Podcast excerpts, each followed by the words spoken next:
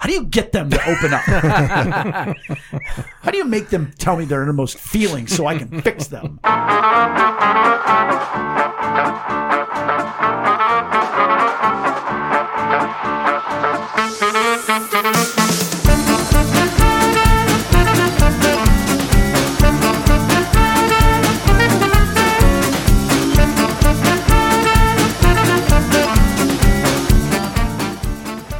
Welcome, everyone, and pull up a seat at the table. It is lunchtime in Rome.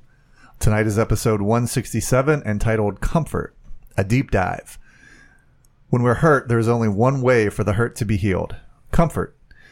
There are many ways we deal or don't deal with hurts. However, having someone attach comfort to our grief is the only way that we can truly move on in healthy fashion. We're talking about that at the table this evening. So, pull up a seat at the table and join us. First time listeners can subscribe on your favorite podcast app. Watch us live at lunchtimeinrome.com forward slash live or listen directly on lunchtimeinrome.com. While there, you can take a relational needs questionnaire. Make sure to follow us on all social media, and we would love it if you give us a five star review. Jay, what specifically is this podcast about? Being alone is the worst. Good times aren't as good, and bad times are worse when you are all alone. Romans twelve fifteen says to rejoice with those who rejoice and mourn with those who mourn. That is how you keep people from being alone and what this podcast is all about. We demonstrate that in the first 15 minutes of the podcast, and we talk about it for the rest. So while it may not be twelve fifteen in Rome, we're treating it like it is lunchtime in Rome. In Rome. That's where we are. The end of an era. What's that? oh, yes, it is. It's our last week in this studio. I, Oh. I assume that's what you're as referring long to. as everything goes according to plan. Or this could be our last week. this could be our last day on Earth. We don't know. Yep. That's always true. That's how it Way to bring the feels. room up, Yeah. Chris. Yeah. For a lot of people, it is. Oh boy. Oh boy. This got heavy fast. Uh, hi guys. Hey, Chris. Chris is back. I I'm back again. I was here last week. We just say it every week.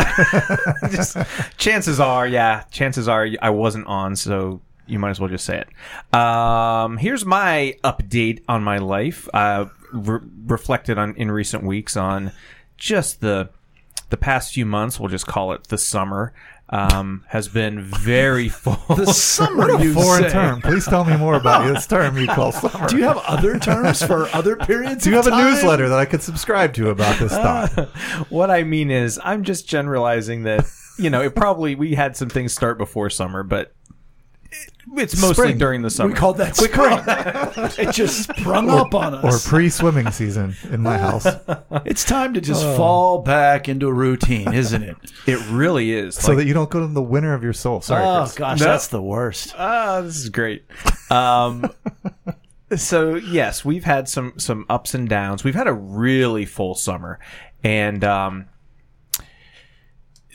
mo- like we've had really good times. Um, before we got on the mic, you know, uh, Brian and I were reflecting on on some disc golf trip type things, and um, we've had some really rough times. And unfortunately for us, it's it's this is going to be the summer remembered for those rougher things, uh, just because those are the things that obviously we didn't plan on, you know, and we didn't look forward to, of course, because I mean, who looks forward to those kind of things? The unexpected storm. Yeah.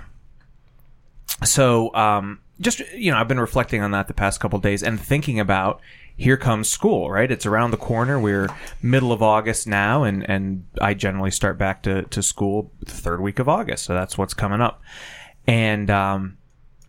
It's you know it's it's always bittersweet to see summer come to an end, but man, I'm telling you right now, I am just looking forward to getting back to a a routine and sort of a a clearing, a fresh start, you know, and a clearing of the mind, and just really feeling like, you know what, I'm at work for these eight hours, and that's really where my focus needs to be. And even though there are other things going on, like You don't have to focus on your family anymore.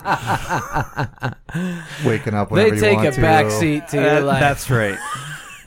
Forget them. No, that's not it. It's just that the idea that it's almost like, you know, summer is supposed to be a break, but I hmm. feel at this point like going back to work, that's going to be a little bit of a mental break because like, oh, it forces structure. Yes, yes, Yeah. yes, yes. And hey, hmm. things could still be crazy outside of work, and maybe that'll be worse. Maybe I'm fooling myself. But right now, I feel like, okay, but during this part of the day, I can just focus on what, you know, the task at hand, and that's what I'm supposed to be doing. That's what I'm paid to be doing. you Yeah, know? I'm picking up what you're putting down. Honest question for you, and this is a little bit alluding to what we're talking about later tonight Yeah. or later on this podcast. But, and this is honest question. As you've gone through this summer of unexpected storms, have you been comforted in this? Have you found a way to, have you taken any time to self reflect and go, you know what, this really hurts, or this this thing is a benchmark, and I need to deal with this. H- you know, how's that process been for you? I have I have honestly I have focused more on comforting Amy.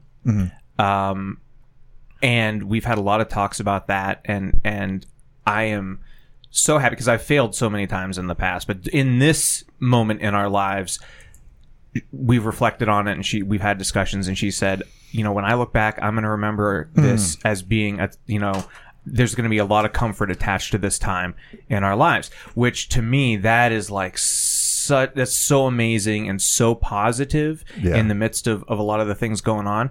Um, for me myself, I'm not. Yes, she has comforted me, and you gentlemen have well have, have comforted me, and I am blessed beyond belief to have the the system of family and friends that are around me that like the, the support. You know, group. Well, yeah, I'm using that word generically because I'm not Yeah. necessarily as an, as a relational need because I'm don't generally actually need support, but just The the emotional support. yeah, the By- foundation through I- comfort. I feel like there's this, you know, there's there's a there's a foundation that I can't fall through, and I'm, I feel very blessed and lucky about that because um, there's such a support system in my life that that I mm-hmm. just I feel like you know what I, I can't fall too far. I mm-hmm. don't I really don't think I and so that's that sort of hmm.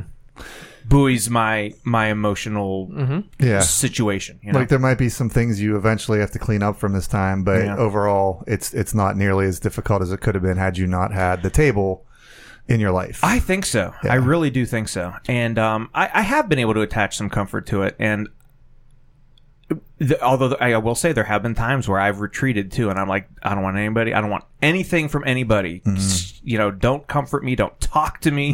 Don't don't do anything. Don't support me. Don't do anything. and I want to go backwards to even last week we talked about it, and I just Yeah. want to point it out again this week, which is the the way that you and Amy have navigated this is more a reflection of where you are as a couple, and not um, a uh, an accomplishment that you have achieved.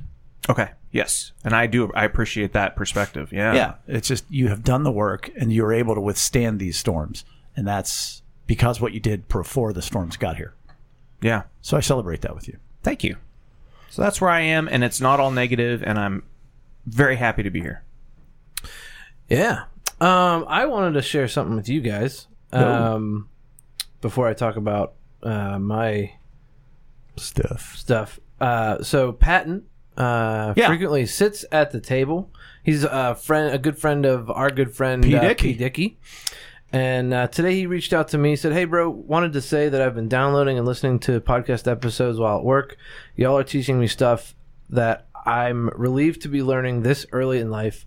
Y'all keeping it real. On a few episodes, y'all mentioned that feedback was important, so I wanted to send this, and I mean it. So." Thank you, man. Just wanted to share that. Shout Yeah. out. That's great feedback. He's awesome. It Pat- is. It just feels good. He gets so the golden chair at the table. Yeah, he does. It's not a thing, but it is now. it is. So if Um, you want to sit in the golden chair, send us some feedback. we should let's have Hunter build us A like golden a golden chair. chair. that just sits right there every week. Yeah. Starting to feel a little idly in here. I don't. um, well, we don't have to bow down before it. oh, but yeah, okay, we sit on it. We lift up. We don't bow to it. We sit on it. it bows to us. we don't sit on it. No, others do. Right, the guest. Uh, We bow before them. Right. Um,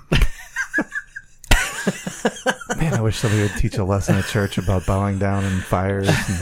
And, uh, so this week was just unbelievable for me. Uh, I turned forty. Uh, What? You know, milestone, and we, all downhill from here. You know what I'm saying? Right, All right, all well, right. over the hill. I can't believe you're the oldest one in this group. That's, right. Wow. That's right. Little baby. Um, so, but all the everybody here at the table right now, uh, physically, uh, we all went on a disc golf trip and with the wives and wives went shopping and guys went disc golfing and we had good food and fun games and disc golf and man it was just i don't know how i could have had more fun It was a blast, and it was a joy to celebrate you. it was so fun like man i want to do it all over again uh, uh, but it was like i just it's gonna be one of my best memories it was Well, so when you fun. turn 80, we'll do it again. I, I'm down. I, I don't know if I'm gonna be able to physically do anything, but yeah, I'm down. I, I might be there. I might be there. You can celebrate if I'm not there. You can celebrate my 80th birthday. Ah, Womp womp. I'll only be 91. Yeah.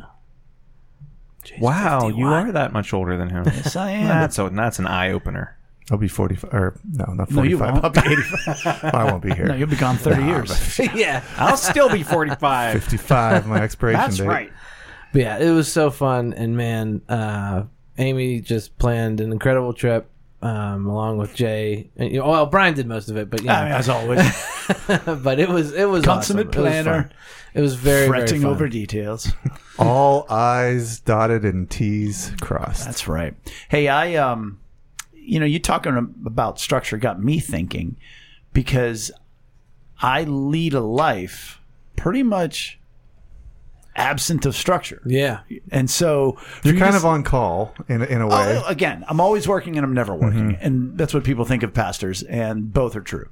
so it's it is what it is, and uh, so I get back into a more things in my lack of structure. You're like, okay, volleyball's starting again.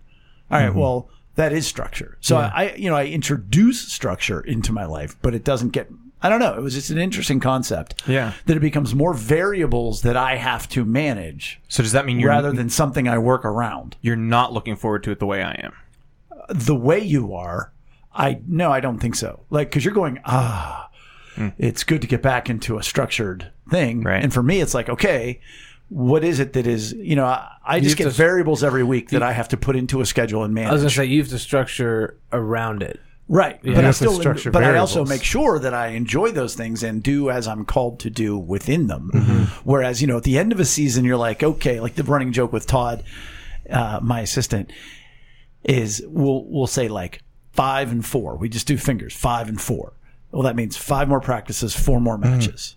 you know, and we always know how Calm good of a season was by what how high is that number. You know, if we just go like three and two, and that's the first time we've done That's it. a good season. Pretty good Okay. season. All right. So invariably by the end of the season, you're kind of done with it. You know, whereas now, Sure. but, but I've got a lot of momentum going into this one. I have a new assistant coach for the fall, good old skinny Nick. And, um, Todd's going to volunteer, so he'll still be there. So no, we're looking forward to that. And You had a lot of girls show up for open gym, and that's especially when I was not there. So that was good for Nick. It was it's funny because when I cut, checked in on him last week, he was like, "You picked a great time to leave." Mm. There were 35 girls there. You're like, yeah, and Todd dude. wasn't. Todd's still no, out. Todd's in Europe. Yeah. And so he's never really coached before. He's been to three or four open gyms, and there you go. You're all by yourself. Although it's the second time he's been by himself. But then I was talking to him this week, and he was like, "Yeah, there's 38 kids there." And I was like, "So by the time season starts, are you going to be like, there were 45 kids in open June? I said, "Nick, you're counting legs, The not fish girls." was this big. But uh, I got a lot of work done on the disc golf course this week, and I'm gonna have to reach out to the church because I can't. It's if we add those three holes, there's no physical way that I can maintain those 11 disc golf holes. yeah. But I'm looking forward to it, and I didn't work as hard today as I did yesterday when it was grossly hot and I was a puddle. But I actually literally made a tee pad. Like yesterday, I dug it out. Today, I used my tamper, and and it's close. It's not quite there, but it's still. I tell you what, it's it's one thing to maintain a disc golf course, but to build it is a lot of fun. And uh, go ahead. Oh, I was just gonna say, I always assume that it's your happy place or one of your happy places. Do you find it mostly to be that still, or do you are you stressed by it? Both. I mean, stressed is not is not the right word. It's just like, huh, you know, there's it's just a lot. so. And, It's a lot. if I could get help maintaining, I could ta do some of the extra things that I want to do. Like I want to move a couple baskets. I want to. I have to put. The, I have to get the two new baskets down and in. You know that kind of. And then it's like but yesterday, I spent an hour with my metal bladed weed trimmer doing a hillside. Mm. So that's all. We'll we'll make a post about it. but uh, it's all good, and Rachel's good, and I spent probably an hour and a half on my deck today on the computer great and deck. doing sermon It's a good stuff day and for the deck. podcast stuff, and sent a picture of Hunter Huntsman Projects, thanking him, you know, and uh, so no, it's all good. It's a great deck. See, I hate today. I hated the weather today. I- I'm, I'm still like you're. We're in the middle of summer still. Oh, it I should be 90 and I want sunny. my summer. Well, yeah, but I this, mean- this for is a the deck, stuff. For a deck, you know, hanging Doing out. work on the deck. Yeah, Great it's day. not poolside. No, I go up at 90 degrees up at the pool. I, I even came up with this little device where I take my computer and uh, because like you sit there and it, it, your computer gets so hot when it's that hot out, and I don't sit under the shade because I want to get sun on me. And so, That computer's like, bro. well, what I did was I found a box and I cut out one side of the No. box and then put it over top of the computer. It keeps it cool and it allows me to not have glare. right, I'm right, thinking right. It's I multi-purpose. I've said too much on. Oh, Yeah, you should invention. patent it real quick. yeah. Yeah. Well, but I was thinking you'd have like an ice pack in there too, or something. Oh, Little see, we- fan. see, kind this- of fan, yeah. Yeah, we we can we can work. We can But there's all the probably like if we out jump on Amazon right now, I'm sure there's I'm something. sure there's there. something. It's yeah. for all the people that have pools in their backyard and like to Work in the 90 degree- yeah, 90 tens sun. and tens of people are going to buy this thing. Yeah, I'm definitely opposite because I, I looked at the ah. forecast today. No. 10 day forecast, nothing above the 70s, and I was mm-hmm. like cheering out loud. For me, this is like I might might as well be Yeah, winter. Brian's very Sorry, sad. dude. It's a Well, be good, one. it's a Dude, you're good gonna late be- September. You're going to be It is a good late September. That's exactly right. you're right. going to be 75 and it's never going to be warm enough ever. like, you know what I mean? That's fine. You know how old Well, people like that's you why go into an moved old to person's Florida. apartment And it's 100 like degrees? Yeah, it's like like Brian's like, Oh, he's going to need it like 150. yeah. Well, we keep we keep our air at 75, 76 in, in the Gosh, summertime. Like when it's that psychos. hot. Because you come down from the pool and like you walk in and even if it's 75, it's like, oh. For like three cool. minutes. Well, plus, again, remember, I mean, it's like when you want to have a high electric bill but not receive the benefit from it. I don't care. I stand by my decisions. Um, Do you have too much money? Do you have too much money, but not a, but uh, too much comfort? Wow, crank best the air of both conditioner worlds. 75. um, speaking about structure too, uh, I was I was struggling recently with my job right now is not nine hours a day grinding it out. You know, I have I, I there there's things that I need to get done as we move forward in our project, but I'm fi- I was finding myself just a lot of aimless time, like not necessarily it just it wasn't structured. And so I, mm-hmm. I took some time and i worked on my google calendar and I, i've just come up with this whole system you know, where basically from 6:30 till 10 o'clock at night, I've created some kind of bucket, you know, some kind of designation for what I want to do, and it's it's allowing me to get so much more done because, like, even like family time, like I know that's family time. I'm not going to be writing or I'm not Right. going to be doing this in family time, but when it's time to do this thing. This is the half an hour that I have to get that done. Mm-hmm. Make calls, do, you know, return messages and stuff like that because for me, I was finding everything was just swirling together and there was no way to put it into a logical. And so I would just find myself watching disc golf, you know, and, and, and it, it might seem like fun, but at the end of the day, it's like I, I left so much meat on the bone today, and I, I mm-hmm. don't like to leave the meat on the bone. You know, I, I I swear, no, I just I think that's almost another whole podcast because like when you're describing what you're coming out of, like I, I appreciate and I celebrate that discipline and everything else, but it's like, man, I spin those discs all day, not discs, but Yeah. Mm-hmm. plates. Like that's just how I work. And I'm like, oh, what do I have to do now? Okay, great. And you know, you make the most of it. Yeah. And you're like, no, no, no, I have to go half hour by half hour, and then I feel good about it, and I'm Yeah. done with it, and I'm intentional. Yeah. And so it's just we're all different. It's Yeah. almost like we're all made differently. it's almost like that. Um, a couple more things, real quick. Uh, going camping with Ethan. This actually tomorrow. We're just going to go up to, uh, really right across the street from where he went. He was at camp this past week. you make your house. no, no. Well, we've done that before too. Right. We've thrown up the uh, the tent at When my they're house. like four. Um, but so last week he and Abby were up at camp, and then we went and picked them up. And this week Ethan and I are going up for just a night. We're going up tomorrow night, throw up the tent, and then come home Friday mid morning. But I'm really looking forward to that because. It, He's got a lot of, I'm not, and I won't blow up a spot. There's just a lot going on right now. 15 is a tough age, and you're somewhere between your friends are driving, Uh, some of your friends are driving. Some of your friends are have parents that are like, whatever, no, go do whatever you want. And so there's there's a little bit of that right now that we're working through. And so I just want to have a night with him and and um, you know just really spend some quality time with him. Also, a little bit of food. I had so much fun on that podcast last week. I had so much fun talking about food. Yeah, you know, we we just had a good really good time. Uh, but I made some sous vide ribs this week, uh, some spare ribs, and um, How long? I did four hours at 165, and then I threw them on the grill for half an hour. So you know they got Mm-hmm. the the flavor. They they were they weren't falling off the bone. They had that tug. That's good. yeah, and they had the flavor. And I hadn't done them in the sous vide before. Up, up recently, I'd been doing them in the oven for like two hours, covered in foil, and uh, they turned out really, really good. Hmm. I found this YouTube recipe and and about the guy sous vide it, and um, I made his Did you like seasonings in the in the sous vide bag? Yeah, Mm-hmm. yeah. I made his seasoning mix. That's what he recommended, and th- they came out really, really good. That so sounds that, awesome. Yeah, that was fun. We just finished them up last night. We had so many. That's good because a four-hour sous vide for ribs isn't bad. Like a lot of the recipes I've seen, it's still ten hours Oh wow. in the sous vide. Yeah, send that. I'd like. To, I'd like to. Yeah, I'll send you. It's it's a, it's like a seven minute YouTube video, and he has all the like his seasoning mix. He has it right in the description. Nice. Yeah. So. Like a third of a cup of paprika, like you, you're making a big batch of it, but Oh, um, okay. yeah. So it was really good. So that's kind of what I got. Well, we celebrate that with you, and sometimes in life we don't get to celebrate uh, because something bad happens, and what we have to do is grieve or mourn with somebody or join them and give them comfort.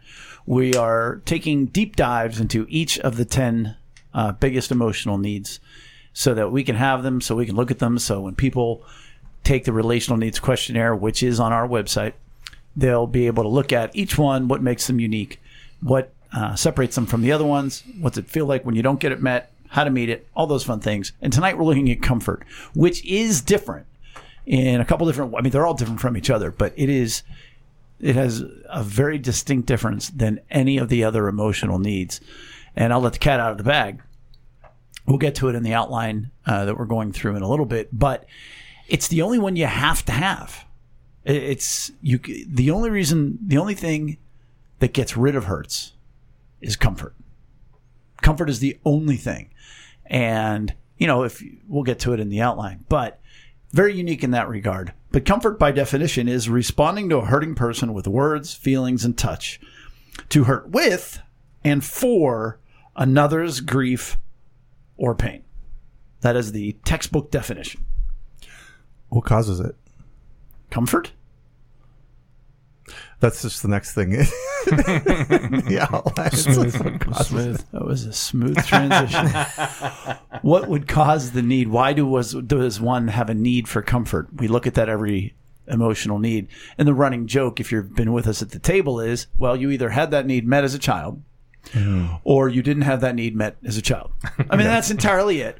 Um, but specifically, well, you need comfort when you are hurt. When you have an emotional need not met or taken from you, you need comfort. And the only way that that hurt can be healed is through comfort. So you could be like emotionally dead on the other nine things. Like you have no need for I don't know if we use the term emotionally dead. You can have a very low need mm-hmm. for. for a bunch of other things. but so why isn't everybody's com- like when you take the test? My comfort's one of the, my my lowest. Why when you take the test isn't comfort the one that's the highest? Oh, well, Oh, if we're you gonna get at to your that. outline, that's number four. okay. But we're only on number three, which is how is it different than other emotional needs? We already said that you have to have comfort to heal. Now, can we? So, I mean, I I get it on some level, but it always every time we discuss comfort, it still astounds me that like, okay, that's the only one. It's That's the only one. Well, let's w- work it out. Pick Yeah. an, emotion, an emotional need. Okay, um, appreciation. Right. So if you don't have a need for appreciation Sure. and you don't get appreciated, Okay. you're fine. It's the only one that even if you have a low need for it on the on the relational needs questionnaire and in life, like Yeah. I, don't, I, I, don't, I don't like comfort. I don't like it. I don't want it. I don't like it. Okay. I don't like appreciation. Okay, great. I'll never thank you. Oh, great. But you still have to have comfort, Comfort in to order heal, to heal. your hurts. It's the linchpin to health. Right, and I guess we've talked about that. I mean, I know we've talked about that before. How it's even if you don't want it, you need it. Correct. Okay. So it's true of all the other ones. Imagine somebody who has a very low need for affection, and you never give them a hug. Yay! Yeah, They're it's, good. It's, it's neutral That's at that point. want. It's neutral at that It point. is. Yeah. But what does it mean if you do have a low need for for comfort? Number one means well, there may not be a whole lot wrong. Mm-hmm. you, mm-hmm. you know, you're going through life pretty unscathed, so that's why your need for comfort is low. But number two is you have a real fear or aversion to intimacy because comfort is somebody, and we'll get to that also, is joining you in your emotions. Mm-hmm. Yeah. So if you if you, you are a closed book and you don't like people getting too close, well then You're they- going to be like, nope, don't want that. yeah. So that's that's a real tough place to be. Or imagine, you know, you had the helicopter mom, and every time anything bad happened to you, she swarmed. She called the school board. Hmm. She brought the principal into the meeting. She never let you go out again because you're never going to get hurt again. You're like, yeah, I don't want anyone to know that I've. Hmm. So of course you don't want comfort. Mm-hmm. But again, you have to remember that comfort is the only thing that heals hurts. Mm-hmm. Mm-hmm. So therefore, that's why you'd probably score low and why you are averse to comfort. Okay, I have been through this outline.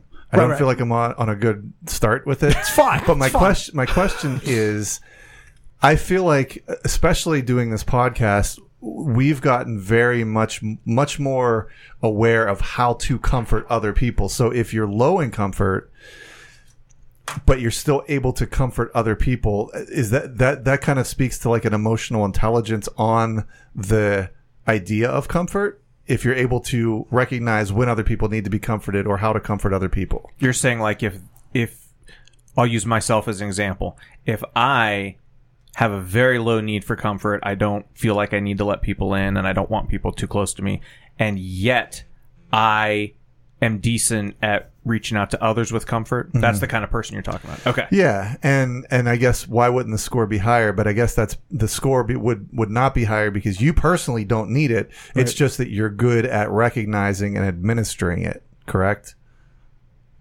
Sure, that that's one. The actual skill of being able to perceive, to empathize, to understand what they're feeling, but also what need, what emotional need is comforting providing for you or for that person. uh yeah that's a great point So if if I love to Interesting. Yeah, be that's a really good appreciated, point. well, then I'm going to try to comfort everybody I can. If I want to be hmm. respected, Because everybody's oh, going to say, "Oh, thank you, oh, Jay. the thank be- you." oh, yeah. you have so you're so good at this. Oh, that, so I get the respect, or Yeah. Mm-hmm. one gets the respect. So that's why you you would give it. yeah But it, but inwardly, you're like, well, yeah, okay. I don't need it, but yeah, but I but I do need something else, and and so I will comfort in order to, you know, try to augment those other needs, and not maybe not even in a selfish way or a knowing way. You're just that's what no, I mean it's how we're built. It's how we're right. made. That's interesting. But you may have been hurt in the need. Not you. One may have been hurt in the needs for in the in the realm of comfort. So therefore, you're like, yeah, I don't want it for me, but I'm more than happy to give it to you the mm-hmm. correct way mm-hmm. Yeah, because that sort of rights that wrong and meets my other needs as well.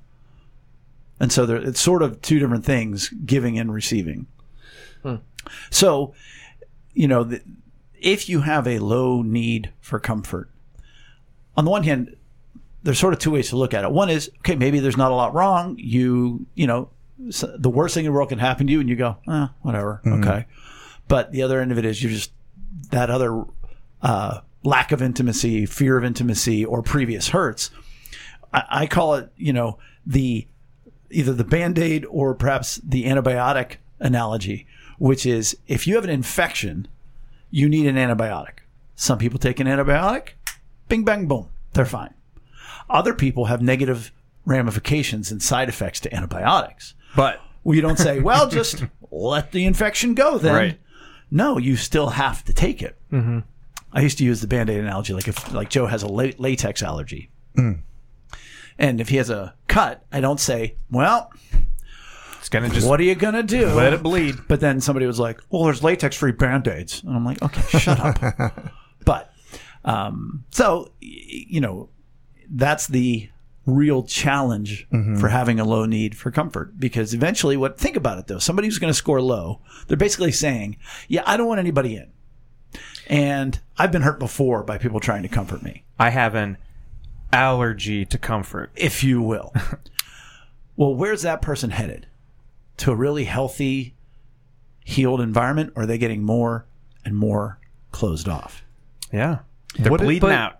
Isn't it possible um, just to have a low need for comfort and be okay? Well, that's what I said. If if there's not a lot going wrong, If that's a big if though over a lifetime. right, but I mean, my my the way I'm thinking of it is like, is it like a scale? So let's take affection for instance. Okay, right, let's say you are low on comfort but high in affection. right, Okay, so you lose your job. Wait, no. Well, okay. No, like you know, just in a greeting. All right, fist bump. I'm good. That's good affection for me. Or, or you know, or I'm high in comfort and high in affection. I want like a big warm bear hug. Kind of You're thing. conf- why are you mm. adding comfort to affection? I'm saying like, is it is it like a scale? Like if you go, if you're high on comfort, do you need more like a different kind of affection, like a more drastic version of affection? You know what I mean? Does that I- make sense? If I may. Please do. I'm going to play Jay for a moment. But comfort, by definition, is the what you need in response to a hurt. So, like the affection of a fist bump, like you were talking about, that wasn't in okay, response to a so hurt. okay, bad day at work, right? Boss reams me out. Oh man, fist bump. You know, like low low comfort, high need of affection. Mm. Fist bump. I'm with you, man. Or high need of comfort, high need of affection. Oh, bring it in. I want that bear hug. I need to cry on your shoulder, kind of thing. Jay, I'm trying to understand the question. What you're saying is, could people need more affection than others, and some people don't need much to heal the, the hurt? Because of their level of the comfort that is needed. That's what I just said. Yeah. Some people need more comfort than others. Right. Right. Am I right in that statement though? Like, yeah, I mean, I would think for some people, well, for some people, I would say it's almost more of a number of things than quantity of. Because by definition, comfort is joining somebody in their emotions. Right. So if I'm saying, man, I lost my job, but I'll be okay. And you go, man, that's tough, but yeah, I think you will be okay. Yeah. Well, that's the amount of comfort I needed. Right. If I'm crying and weeping, well, then I need a lot more Right. emotion from you. Right. So you're you're sort of asking about the scale. Like, what if I have an eight? Yeah. Does that mean I need you to scream and cry with me? Right. Versus one is ah, too bad. Or just but joining. Yeah. Right. I would say that is much more. I'm, and what I'm overall saying is, I think your score in comfort is either how much comfort you need in quantity of times, number of times. In Okay. other words, oh, every day, oh, I got cut off. Whereas somebody else is like, wouldn't even mention that they got cut off in traffic. Right. But they need to be comforted for that. Somebody who has an eight on the scale of zero or negative 10 to 10, Yeah. they're going to tell you more often that they need comfort, Right. but also in how comfortable they are receiving it. Right. If it's if they have an eight, they're ready to hear from you and they want to feel that. Right. If they have a negative eight, they probably don't tell you, and they're not going to receive any any kind of comfort you give them. Mm-hmm. Does that clear that up a little bit? Yeah. Um. Because comfort is joining somebody in their emotions. So if they're very upset, then you have to be very upset with them, alongside them, Right. Right. and just giving them a fist bump or a pat on the bum ain't going to work. Right. I guess my follow up question with that with that would be if they have a low need of comfort. It's either because No, no, no, no. Is, ahead. is like is the they still need the comfort? You know. So is the fist bump enough? if they are fist bump sad. Right. okay. Yeah. Yeah. yeah. Okay. you know, because, and we'll get to that coming up, Yeah. what good comfort looks like. Yeah. You know, for somebody who is has a negative eight score, a negative 10 score on comfort, mm-hmm. answered zero out of five on every one. Mm-hmm. Well, actually, no, negative two on each one of the questions. Yeah. If they say, man, I had a bad day, no matter what you say, they're going to be like, yeah, it's going to be okay. It's fine. They're going Right. to brush it off. Right. Right. Right. So if you would say to them, oh, and you start to cry, So you just, no, Yeah, but- they're going to be super uncomfortable. they'll probably kill you. Yeah. yeah. And then themselves. I just Yeah. So therefore, right. anything is too much. Yeah. Can I make two observations or questions? And this is this is t- for for me personally, as I'm just sitting here th- hearing this. Um, up until a couple months ago, I was definitely, and I I recently took the relational needs questionnaire about a couple, two, couple weeks ago, right before Abby's podcast, and I was still very low on comfort. But up until a couple months ago, I was, I'm good. I'm good. I mean, you guys, you guys know me, and it was, I'm good. I'm fine. Um, and I just, I think I just realized a lot of that need, that a lot of that lack of need to be comforted was maybe a very much a defense mechanism because I don't want you to come in. I, I'm protecting myself and I don't want you to come in. So I still need to be comforted, but my reaction is I don't want you anywhere near me. Right. So Well, I'm like- fine. Like that's my that's my stock answer. I'm fine. Okay. So that's that's one observation, and but but I'm working on More that. application than observation. Well, that's a self observation. Yeah. yeah, But if you go back to what we're talking about, it's a lack of or fear of intimacy. Mm-hmm. You don't want them to be into your thoughts. but I like intimacy, emotions. but that's more of an affection that kind, kind of of, intimacy. right. That's Yeah. different. No, intimacy is being really being known and revealing who oneself is to another person, trusting Mm-hmm. them with your innermost thoughts, emotions, and feelings. Yeah, with Lex, sure. Mm-hmm. With anybody like no, no, no, I'm fine. So yeah, you're you're giving a great example of that. And then the second question is, or the second comment, I guess, or, or observation is uh, in that, like, as I'm thinking through that, like, I'm good, I'm fine. Oh, I do need a lot of comfort. Like, like, cause I, you know, I'm, I'm working through a ton of things right now in my life, but writing for me, that's one of the most comforting things that I can do for myself and, and therapeutic things. And I feel like that's a way where it's, not somebody else comforting me, but it's like it's a, it's almost a form of self comfort. Does that the it's not No, Nope. It's Takes two. therapeutic. Takes two. It's therapeutic. It is. Uh, but I feel comforted in it. you're you're not because we'll get to it when we get to more like what is it really comfort. Um, but it's somebody join. You know, you can't join yourself in your emotions. right. You may be coming to grips with your emotions. Mm-hmm. You may be coming to grips with understanding yourself and giving yourself some security. Okay, I'm not crazy. Oh, okay, wait, this is what's going on inside my head. Mm-hmm. Oh, okay, this is why I did that. This is why I said that. All right, that makes sense. It's giving you security, maybe giving you uh, some sense of peace, mm-hmm. which goes with security, you know, and respect because, like, all right, I'm not a jerk. This is why I did this, and I feel better about myself.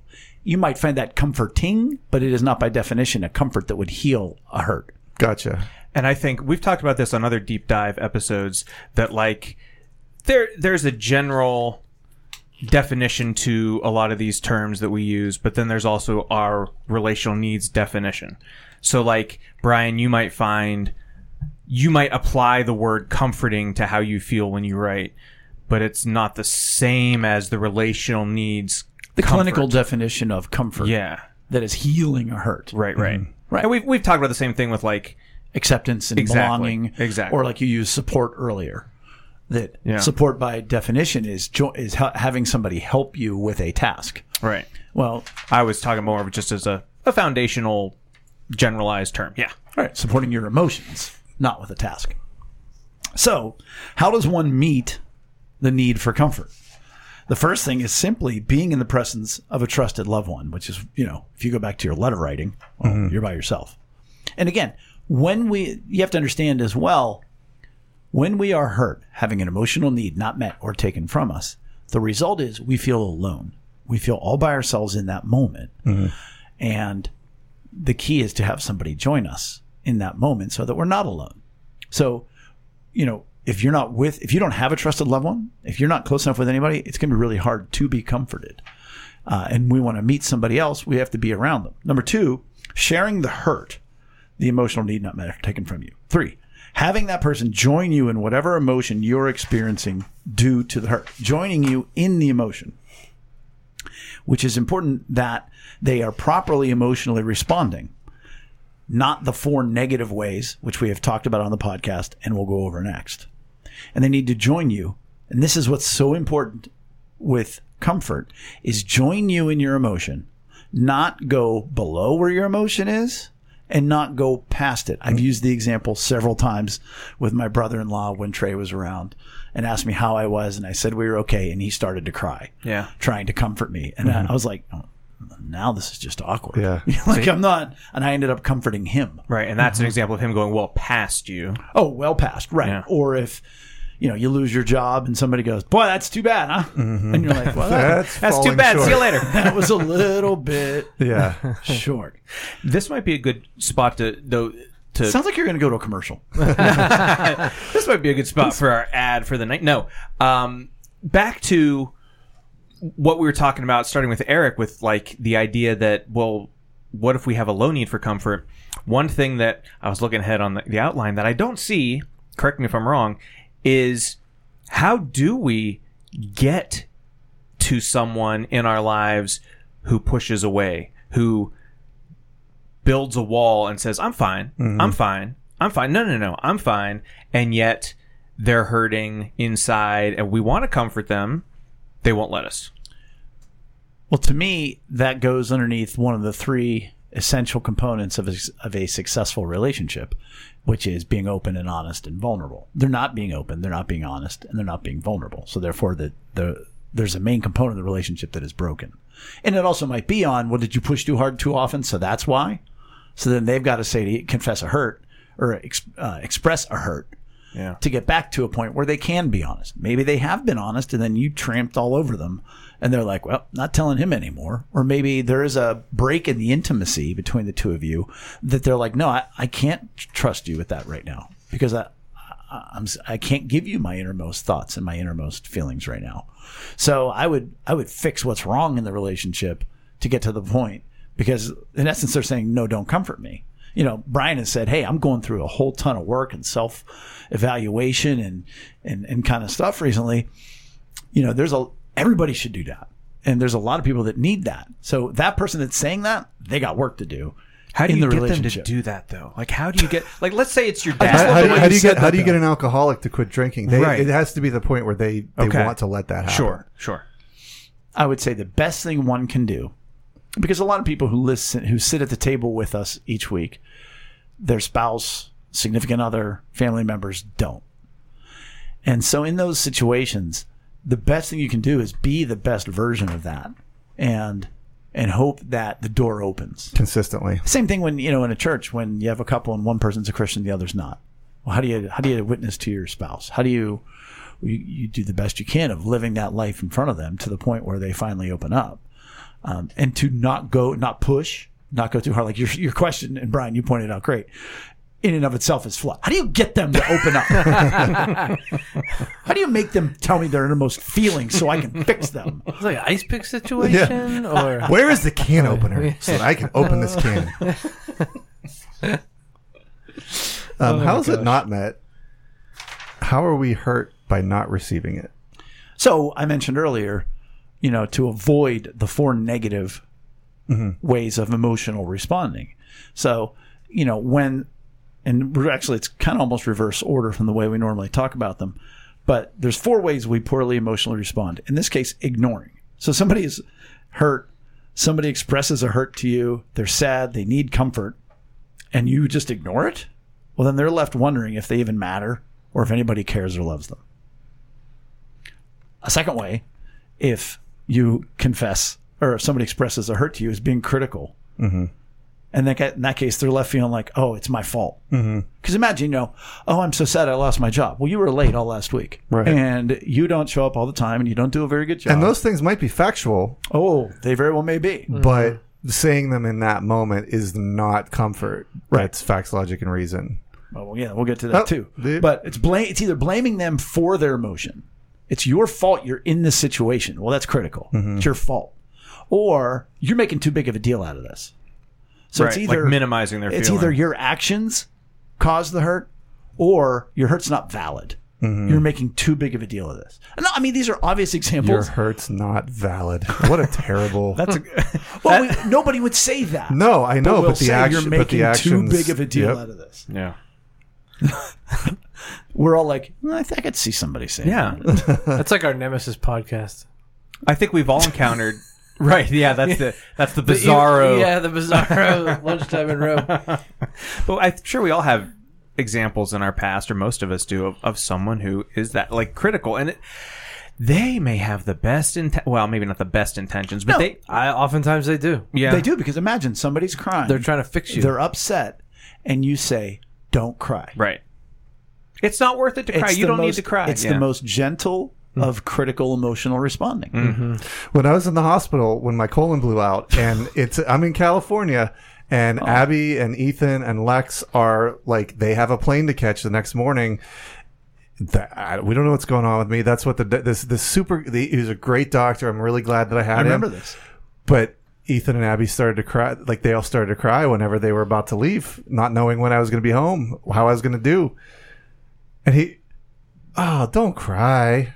Like he said that to he said that to my family in that circumstance, and it was just like that- So now I'm crying, and I feel shame. now I feel bad. I envision you sort of half raising up off of your hospital bed, like clutching your gut, being like, Well, and "No, that's not correct." and it, and it goes. It's a it's a disrespect to you of like who you are as a person. Right. I'm They their like dad. me. They should be able to cry. I would hope they would cry if there Right. was like something tragic going on with that's me. like critical of the whole his whole family dynamic. The other way that we very often poorly emotionally respond, instead of giving good comfort and joining somebody in their emotions, is giving them facts, logic, and reason. It's probably the number one thing uh, for being uh, stereotypical Number that men one. that men do Oh, yeah. is give facts, logic, and reason. But the person who is sad is not looking for direction; they're looking for somebody to comfort them. right. Somebody who needs comfort wants comfort. They don't want to be told. Here's here's why you're in this situation. and then they mm-hmm. might want some leadership or some direction. There is a but place you and a need time to be for it. comforted first. Right. If, yes. if they need comfort, yes. facts, logic, and reason Nope. does not. If if they don't, you know, for them to understand why they're in the situation they're in, mm-hmm. does not bring comfort. Right. No. N- This might be an example of facts, logic, and reason. Or it, it could be an example of ignoring too. But Amy has a family member who will call and just like you know. Listen, I've talked about it. Amy is like on point. She is a superstar right now and is doing so many things that need to be done. Handling. I'm just going to point this out. You said she's a superstar right now. Right now. Oh, she's always a superstar. but she's. Yeah, that's what I said. Let's wind that tape back. in. Too bad we can't. But she has a family member who will call and give her a list of not directly critical of her, and yet give her a list of, well, you know what you should do. You should do this mm-hmm. and do this, and don't forget about this, and don't leave that there, and don't do that, and don't you know, don't forget to pick this up, and do. Okay, she doesn't need all that. It's very. I mean, from my perspective, it's also very disrespectful. But in in this setting, I, what is that? Is that That's critical. I feel okay? That's what you're describing is Okay. seems like critical. because because they're Or not ignoring. saying they're Yeah, not like- saying Ignoring. yeah. It's ignoring. Okay. It's not. It's not even acknowledging Amy. Yeah.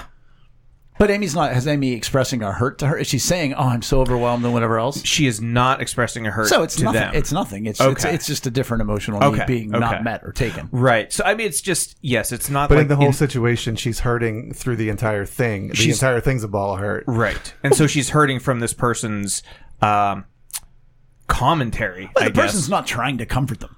Right. Oh, sure. Right. Right. No, you're right. So am I confusing that with like they're being because I feel like they're being critical on the way that Amy's handling it. Like, oh, you should do this, you should do that. That might be an underlying sort of, you know, it's an older family member who I, I'm being literally critical when really they're just ignoring. Well, you, we're, the, the entire example, with all due respect, yeah. is a non sequitur and doesn't apply because what we're talking about are poor emotional responses to needs for comfort. Right. So if someone is So you're just taking out this for- in a whole different Sure. direction. So I'm bringing up something that doesn't apply. That's good. But what if her needed support and she has a high need of support and she's not getting it? Well, that would be underneath the podcast for support. Okay. This is if somebody needs comfort, Right. they don't get it because somebody's giving them facts, logic, and reason. Is where we are. Does that Yeah. make sense? Like that's just another whole topic. Yeah, I, I guess. Now, if she hangs up and turns to Chris and says, I can't believe she's not supporting me and she doesn't respect me. I feel so hurt right now by her. And Chris says, That's the way she always is. She's always been that way and she's always going to be that way. Brush what off, you should slugger. do next time is to make a list ahead of time.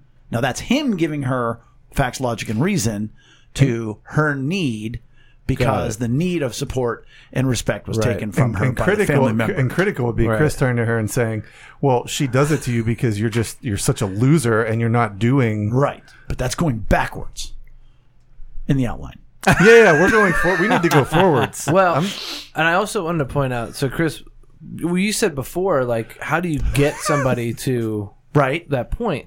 You don't do this. With No, them, 'Cause these I are the things like to take them away Sure. from You don't Yeah. do this, and eventually, Eventually, yeah. they They're gonna, will. right, right. They'll be like, "Oh, wow, this felt good," not like you're managing me, ignoring me, Right. criticizing me. Well, and going back to question for you, Jay, like for that person who's a negative 10 Mm-hmm. like what do you do? Like you just like you just sit there, like yep.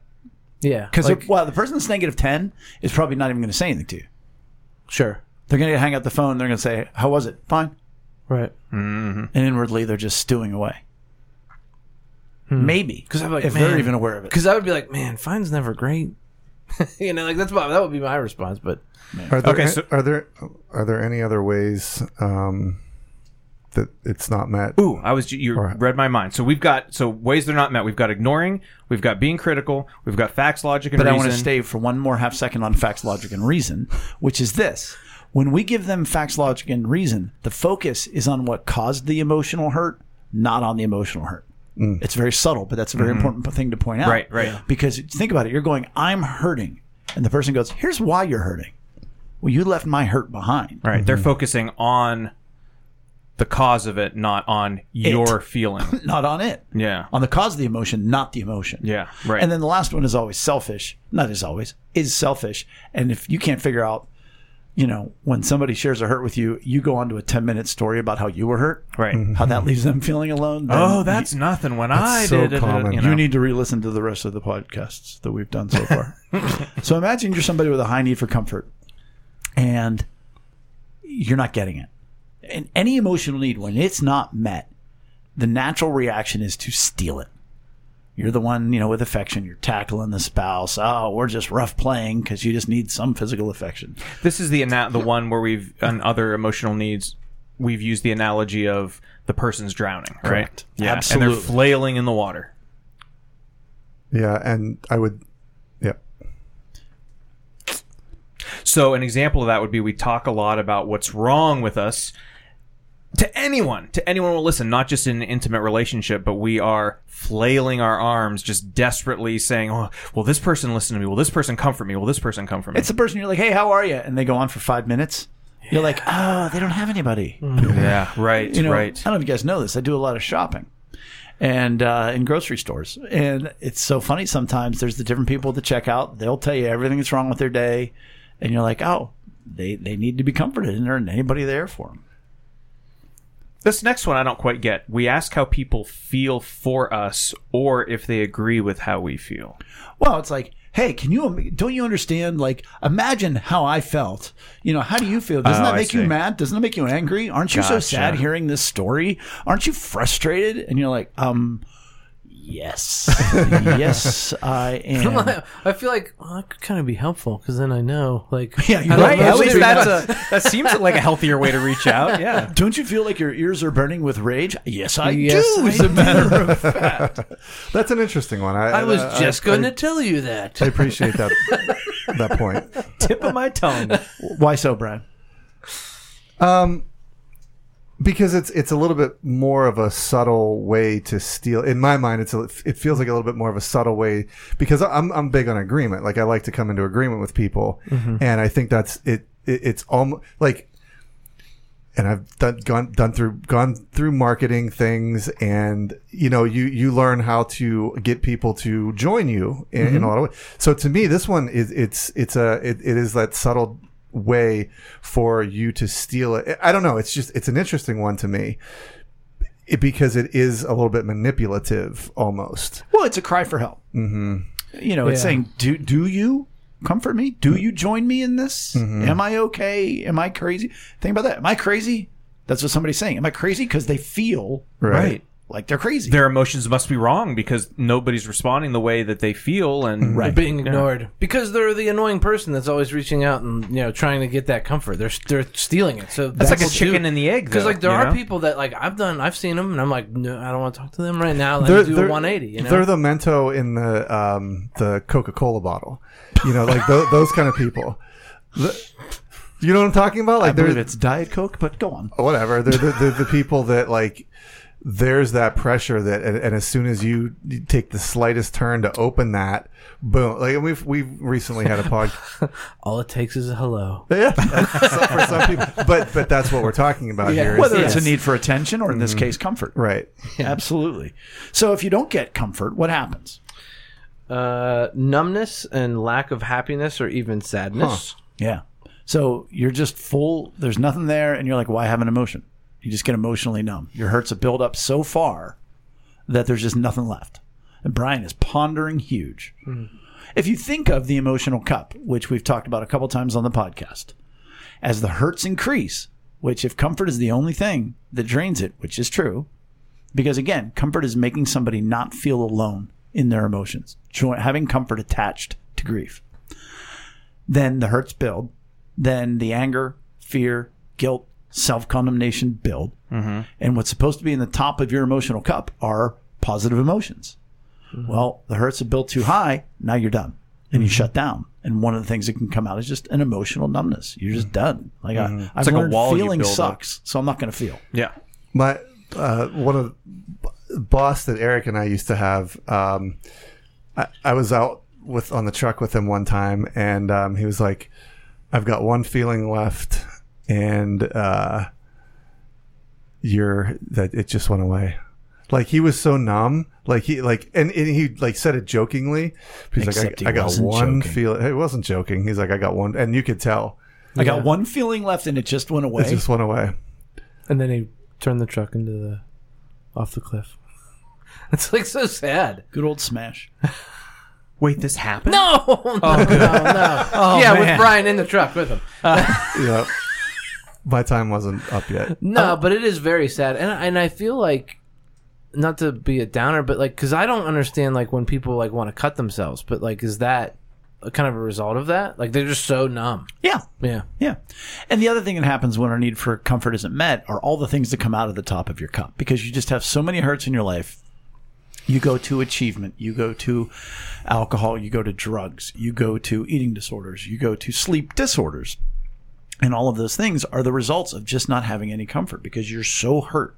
You are so alone that you do any that's and that's why people try to fix those things in their lives. Go back to the emotional cup episode. They fix those they try to fix those things, but it's the fuel, it's the hurt that is causing that. Mm-hmm. And I want to give a brief illustration so that people can understand. If you ask in the therapy world, they'll say this is emotionally focused therapy. So think of a painful memory from your from your life, and if it's painful enough, you get that pit in your stomach, whether it's embarrassment, whether it's trauma, whatever it is. And every time you think of it, every time you're reminded of it, you have that pit in your stomach, that nauseous feeling, that hot feeling in your head, whatever it is, the physical manifestation of that painful memory. When you have good comfort and somebody joins you in that moment, every time you think of the painful memory, you will also think of the fact that someone cried with you, someone teared up, someone held you, somebody joined you in that emotion, so that that comfort is literally that memory of comfort is attached Melded. to the memory of the grief. Mm-hmm. It is very almost tactile in mm-hmm. how it works, and I, I- for me, I, it's once you have had it happen, once you've had true good comfort, it makes all the sense in the world. Mm-hmm. And I can now, when I tell the stories of the biggest hurts of my life that have been comforted, it now is no longer a pit in my stomach, but it, in fact, great joy that Rachel was able to sit there, of all people, you know, not the softest and most gentle of women that have ever been created, which made it even more meaningful that that has been attached. Mm-hmm. And so that's sort of the the mechanical functional way of why that actually works, having that literally attached to the grief. Mm-hmm. I would like to also say that they have done studies and they have done brain scans where people talk about a hurt and they scan the brain and then they go to therapy. They go to family therapy. They go to cognitive behavioral therapy. They go to psychotherapy, all different kinds of therapy. And then they come back and they share the painful memory. And the brain scan is identical. Mm-hmm. Hmm. Then they'll have somebody share a painful memory brain scan, have somebody who has a trusted loved one give them good comfort and join them in that emotion. They come back, they share the painful memory, brain scan completely different because there has been healing. So, uh, we've been talking about how we get confused with uh, some of the terms. What can be confused with comfort? Encouragement. You can get through this. But what does that do? It ignores. And it also gives facts, logic, and reason. Yeah, I can get through this. Thanks for the encouragement. Yeah, I know that. I'm Right. still sad right now, Yeah. And that can come later. That encouragement can absolutely come later. especially if they have a high need for encouragement. Right. Sure. But it's not comfort. How about support? Uh, the quote is, "Let me help you get through this." Again, that that might be helpful a little bit later. I lost my job. Oh, okay. Hey, we'll get out your resume and we're gonna make some phone calls and everything's like right. Yeah. First, I just want you to just cry with me for a minute. I just want know? you to look at my bank account and be like, you can't lose your job. I know. Yeah, and you can be altruistic in any of these that you're you're confusing, but Absolutely. it still doesn't heal that that hurt. Uh, acceptance. You're a good person, even though this is happening to you, or even though you're going through this. I love you. That that's a well intentioned comfort. Yeah. A little awkward with the first one. You are a good person, even though this has happened to you. good night now. But What- and, but it, it but that one would be ignoring, right? Yeah. Yeah. Yeah, and again, well intentioned, but it's just not the right time. I think that's maybe the most important thing in all these is these are all good. It's just the comforting needs to happen first. And I would, you know, I could have said this earlier in the podcast, put it in the outline. It might be one of the biggest misunderstood emotional needs. It is the biggest one. Like I still like I'm still like I- Line drawn in the sand. it no, because like I still feel like I'm ninety percent there that I totally get it. You know what I mean? Sure. Like it's so So when I was Nuanced when I me. was taught this, I came back from Texas and I was so on fire. And I'd been meeting with a local pastor, and I was so excited to share this with him. And he goes, "You know, that's interesting, Jay." He goes, "Because I've found you traditionally to be almost impossible to comfort." And I was like, "Wow, I didn't- oh, okay." And then when I read proud him, yeah, I was like, "No," I was like, "Oh, that's okay." So then when I finally read him my therapeutic letter that I had written to my dad, that I had read to Rachel, that I had read to the people down in Texas, that I had read, I think, to a couple guys and teared through and had people join me and attach great comfort. He read it with his feet on his, I read it to him with his feet on his desk facing me, with his arms behind his head. And when I finished reading it, he said, So what's that do for you? And I was mm. like, Bro, you don't even know. You can't even spell comfort. Mm-hmm. And yet, this is a guy who is uh, in ministry in a good church doing good ministry. And I'm like, You don't even know. Mm-hmm. I mean, it was so great to see, to be there and be like, okay, So what's that do for you? Yeah, that was what he uh. said. I I just told the deepest hurts of my childhood through my young adulthood with my father, with his arms behind his head, his feet up on. I'm looking at the soles of his feet of his feet, and he goes, "So what's that do?" Do you for know what I hear when you say that?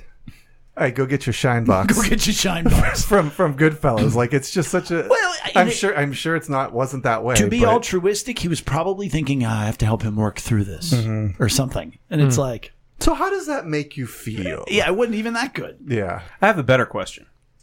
How can we meet one's need for comfort? So here, this is the culmination, right? Pretty much. This is we've said. This is here's what not to do, what not to do, what not to do. Elementary version and or Roman numerals version of how to comfort.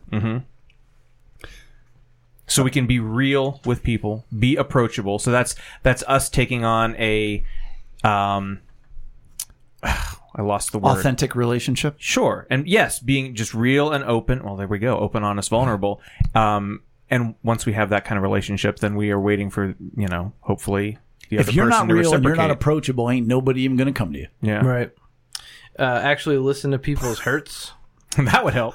Yeah, don't overtalk them. You know, like there's some there's some It people that seems overtalk. obvious. What's that yeah. do but for it's you? true. Like, well, and we've this is what we've been alluding to for the past forty minutes. Like, if you're so many times people don't actually listen they just Yeah. you know they they maybe you recognize oh this people is sharing a hurt with me but your brain immediately goes to okay i'm gonna i'm gonna put a positive spin on it i'm gonna do this for them i'm gonna do that for them instead of just being in that You're moment listening to your inner Yeah. monologue and not mm-hmm. what they're saying. Yeah. You're Yeah. locked and loaded with your favorite Bible verse, Yep. your favorite catchphrase. I mean, I swear, That's so the much of my life so so many people do it. is teaching people what they should already know. Mm-hmm. Like the fact that, that, you know, actually listen Yeah, is a tip. And it's like, but it's it's it's a huge point to make. a whole lot of people not Pe- doing when it. people skip over it, they're like, "Yeah, okay, whatever." You know, Well, again, they're going through the checklist. They're going through the, re- the rebuttals. You know, that you can almost see their eyes glaze over. Mm-hmm. Some I don't snap at people, but like I want to snap at people, and be like, "Hey, what did I just say?" Um, focus hard on what they are feeling and not on what's causing the emotion. So again, that go- goes back to what you were just saying about don't skip over the emotion. You know, and and that's because then you completely miss the point. Yeah, unless you're dealing with Eric's guy that comes up and just tells you exactly how they're feeling, you got to figure it out. And you know, and so you want to say, well, what are they feeling? And, and and how do I feel for them right now? If I were them, how would I be feeling? Now that may not be because you might be like, uh, I don't think it's a big deal at all. Then you become critical. But you know, you think of uh, I could go on for comfort for hours, but yeah, focus on their emotion, not on what caused the emotion. and i think these last two kind of go together but listen more talk less man that's so important that way you're focusing on them right Well, sure. And that goes right into that leads right into the fact that nonverbal comfort has a greater impact than verbal and is often less confusing. Do you want to expand on that for a second? Well, but I'd like to go backwards to the part you left out, which Ah, is okay. focus on them. right. Focus on them, not you. When somebody's sharing a story, your inner monologue is screaming, and you're going, "Okay, what can I say? What should I do?" What should I-" And instead, just focus on what they're going through. Focus on their story. Focus on what they have been through. They may be saying, "Oh, I can't believe I lost my job," and then you're like, "Wait." Their car got stolen a few months ago. Wait, his wife left him. He has no money. If you're just thinking about mm-hmm. yourself, you're not going to remember their story and whatever's going on. So you got to focus on them. I wanted to clean that part of the story up first. Instead of, I mean, like again, you might be in your head trying to think of the the wittiest, most helpful answer. That's not that's not the moment for it. That's later. And to the to elaborate on your point, when we say too much, everything is an opportunity to be misunderstood. Mm-hmm. But if somebody looks at you and you see in their eyes that they that they are listening and that they are sad, well, there's, there's no confusion, unless you're just terrible. Yeah. I mean, if there's you know, if like your sad face is like intense anger or something. But I mean, in a lot of ways the nonverbal communication is so powerful like and and it's that way just as a fact but especially with something like this just to be you know give a little grimace when they get to that part of the story whenever you know that it's it's they've talked about losing whatever or that those things go so far because it does show number one you're joining them and number two you're actually listening you know that you're there with them again, I, I might be off by a percentage point or two, but communication is seven percent the words you use, um, forty percent the tone, and fifty three percent. I did too much, but anyhow, yeah fifty percent. Yeah, 50, 43, and seven. Yeah, Nonverbal. fifty percent the nonverbal. yeah So, uh, when we do not get a emotional need met, uh, it goes somewhere. So, this is like a compound because compounded emotional need not being met because you're you already had a need not met. That's why you need comfort. Mm-hmm. And so it goes to four places, like we've talked about. The first is fear, and that goes to boy, no one cared this time. They're not going to care in the future.